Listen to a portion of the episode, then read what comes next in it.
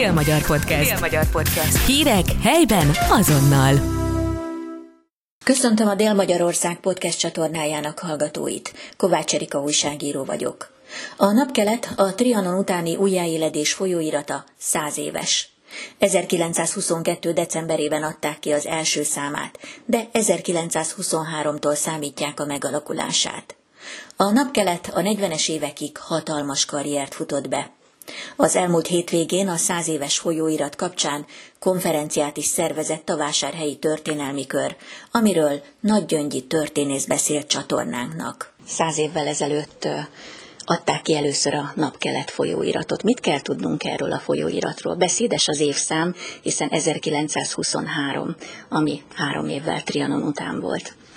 Valóban a centenáriumát üli a napkelet folyóirat, a magyar történelemben a magyar irodalom mindig egy ösztönző, erősítő, megtartó, mondhatnánk azt is, hogy nemzet megtartó erő volt. Hát gondoljunk csak Petőfire a reformkorban, vagy Arany Jánosra később, és az első világháborút követően, amikor a forradalmak bekövetkeztek, illetve ugye a trianoni sok ott volt Magyarországon, akkor ez megint egy olyan idő volt, amikor minden elveszettnek tűnt, vagy elveszettnek látszott, és hát Krebesberg Kuno is, de többen megfogalmazták már a történelmünk folyamán, hogy az irodalom az mindig egy megtartó erő, és a szép irodalomhoz kell visszanyúlni, mert az, az formálja a lelkeket, és azzal lehet tulajdonképpen egy új irányt behozni, és ekkor a, a Trianon utáni időszakban Klebesberg Kuno vallás és közoktatásügyi miniszter volt az, aki, aki elsőként vetette fel azt, hogy valamit tenni kellene,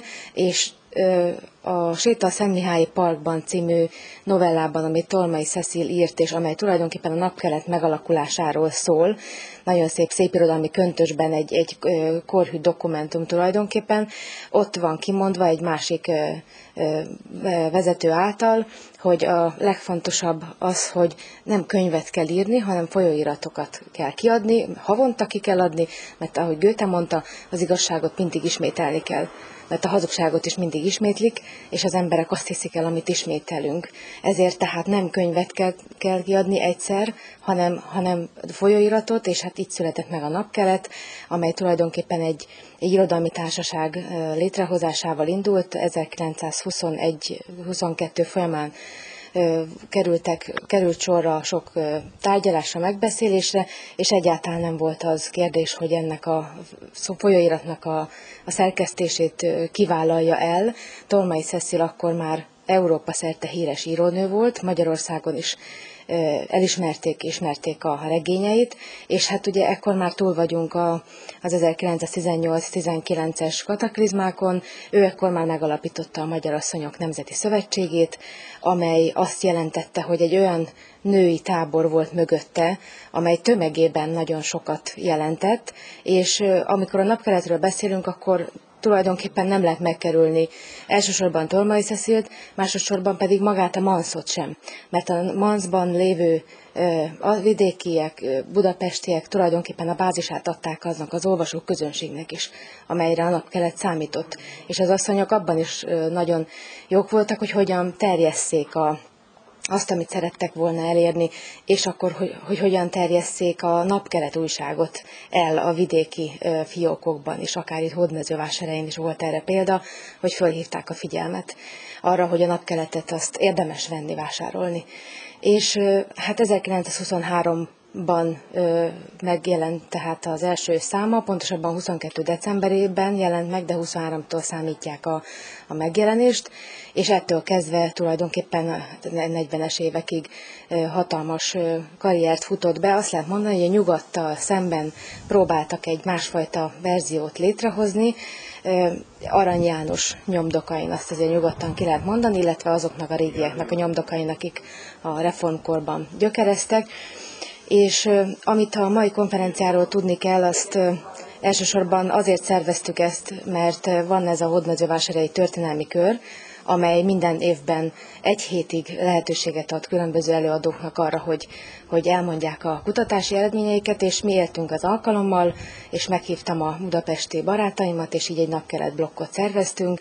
Így fog az történni, hogy az első előadás azt Jobbágy Éva fogja tartani, aki a budapesti Tormai Cecil kör, kör elnöke, és nagyon sokat tett azért, hogy a Tormai Cecil szobor álljon a Rókus templom mellett, nem messze Tormai Cecil házától, ő Klebersberg és a napkelet kapcsolatáról fog beszélni, aztán Földesdi Gabriela színház történész fog előadást tartani, ő német Antal színházi rendezőről fog tartani, mert ennek a mai napkelet blokknak elsősorban az a célja, hogy ne csak Tolmai Cecilt helyezzük a középpontba, hanem arra világítsunk rá, hogy igazából ez, ez több embernek az összefogásából jött létre. Klebersberg Kuno volt a, a legfontosabb személy, aki ezt ösztönözte, de olyan nevekre is szeretnénk felhívni a figyelmet, akik eddig nem annyira ismertek még előttünk, és ilyen német Antal is, aki néhány évig szervezte, illetve szerkesztette a a napkelet folyóiratot,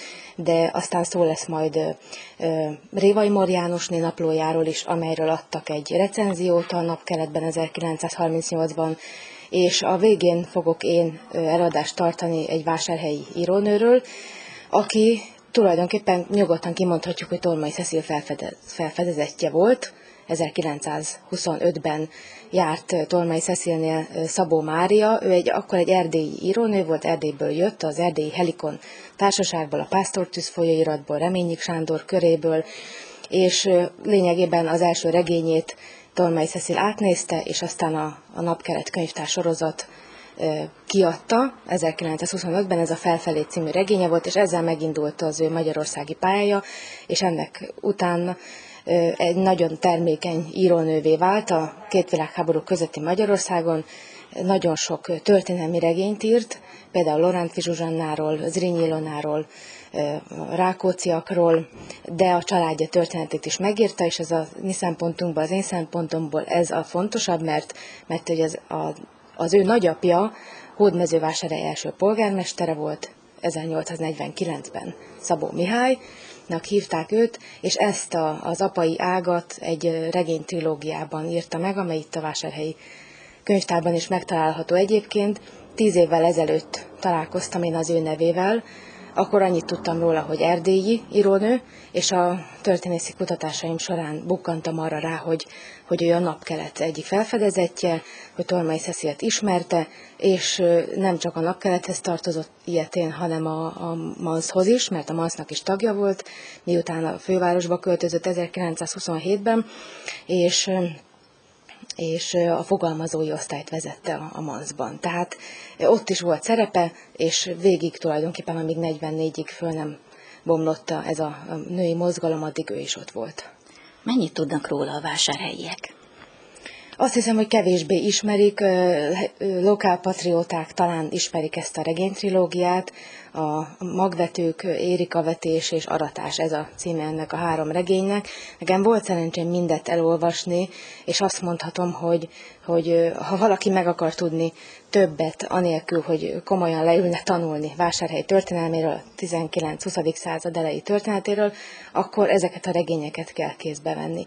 Ifjúsági írónőként is számon tartják egyébként Szabó Máriát, pontosan azért, mert, mert ezek a regények nevelő, tanító jellegűek, tehát ami Loránt Zsuzsanáról vagy Zrínyi Ronáról szól, ezek mind olyan regények, amiket gyerekek kezébe is oda lehet adni, hiszen ő tulajdonképpen azt írta meg, amit, amit fontosnak tartott. Illetve az önéletrajzi ihletésű regényei is nagyon fontosak a család történet mellett.